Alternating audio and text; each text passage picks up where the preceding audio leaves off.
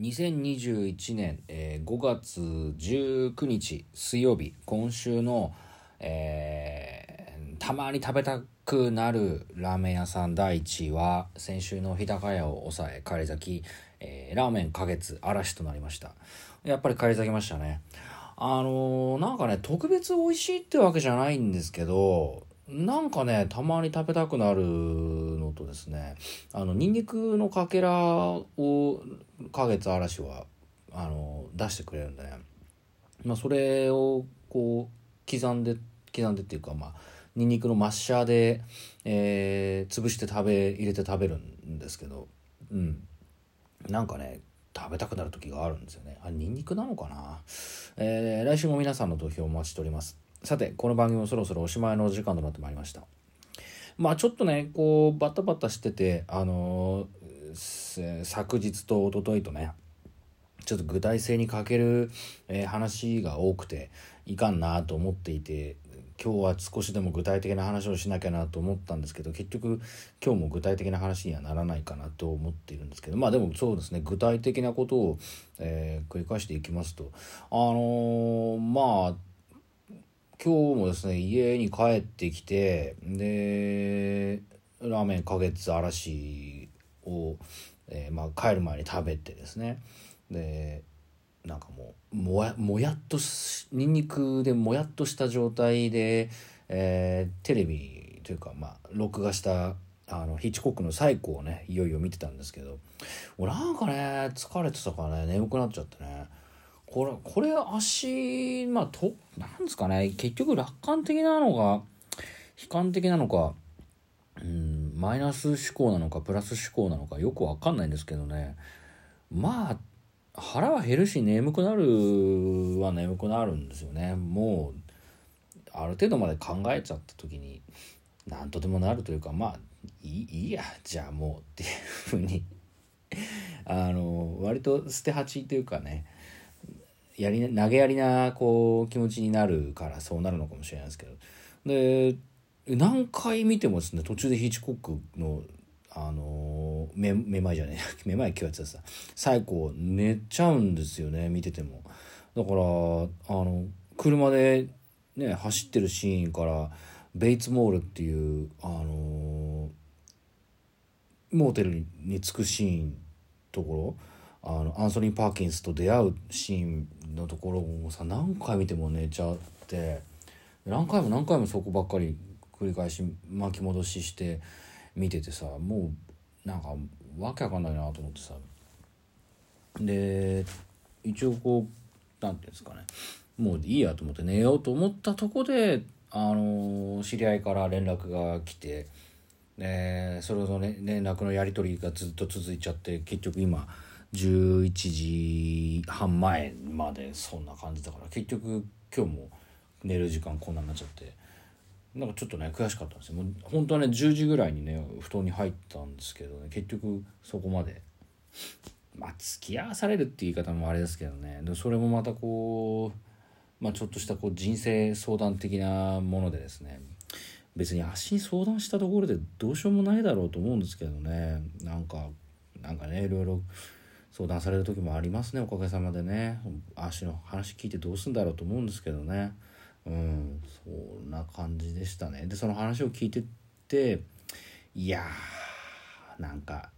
大変だなみんなっていうので自分だけではないんだね大変なのはっていうのでなんかこう話人の話を聞いていていろいろ総合するとなんていうかなまだ自分の方がなんていうかこう負荷がえっ、と少ない生活をしてるのかなっていうふうに思ったりするけどでもね人それぞれが抱えてる問題とか負荷なんていうものはそれぞれ違いますしね、うん、逆に言うとちっちゃい負荷でもえー、めんどくせえなって思っちゃう足なんかは割とそのキャパシティ的にはすすごく小さいんでしょうね。あの狭くて、うん、せせこましい人間だなっていうふうに思ったりしますよ。みんな真面目に一生懸命生きてて大したもんだなと思いますね。うん、あと今日何かあったかな？うん、あとは今日はそのラーメンかけつ嵐で食べたニンニクのかけらがですねなんか咳き込んだ瞬間なのか変なとこに入って鼻の中にニンニクのかけらが入るとずっと痛いんですよね。それをずっと痛えなと思ったけどうまく鼻すすっても噛んでも全然出てこなくてようやくさっき取り出せたなどんな話してんだって話ですけどよくようやく取り出せたんですけどその炎症が長く続きすぎてちょっと今鼻炎気味っていうぐらいがなんか自分のちっちゃな今日の悩みでしたけどね。あともそんなとこですかね。うん。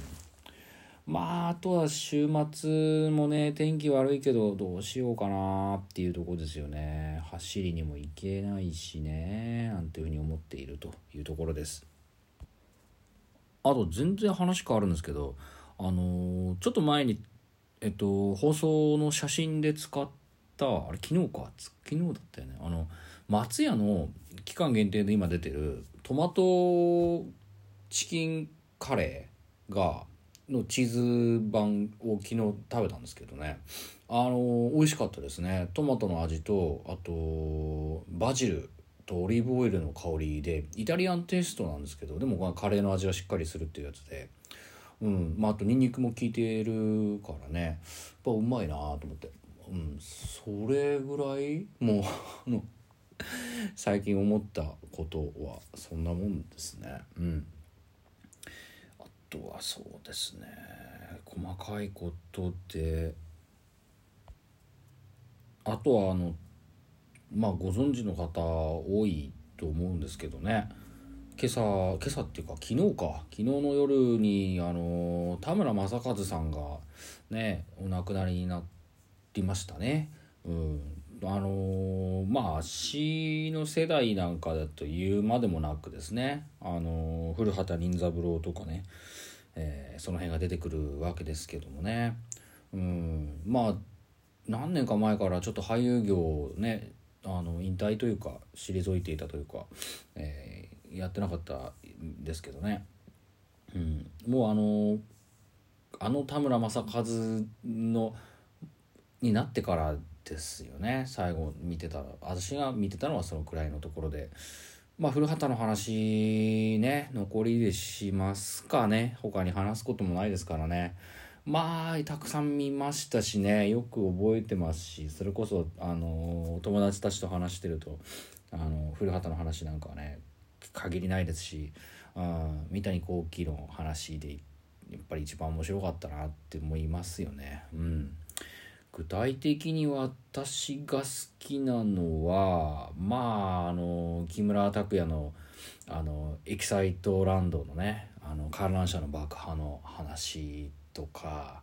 まあ唐沢寿明のねクイズの話も面白いのとあの堺正明のねあの舞台が昇降舞台がエレベーターになってるやつなんかもねすごいいいし。まああとはね明石家さんまのね小清水先生の話もねつったらさ言い言い出したらきりないんですけどまああの辺のセカンドシーズンぐらいがやっぱり面白いですよね。うん。あとはそれと鈴木保奈美が出てるニューヨークのバスの話も結構面白いしあれ一番最後にねあの見てるとあの世界貿易センタービルのねあのツインタワーが映ってたりとかするからなかなかねあれはあれでちょっと感慨深かったりとかするしね。うん。まあ今度どうもなんかやっぱりこう追悼記念っていうのでイチローが出た話なんかをどうもやるみたいのがネットニュースに上がってましたけどね。まああれもあれで面白かったけどうん。そうですね。やっぱり明石家さんまのあのー、水差しの 入ってる。これちょっとねもうモノマネもねずいぶんやってたんですけどあの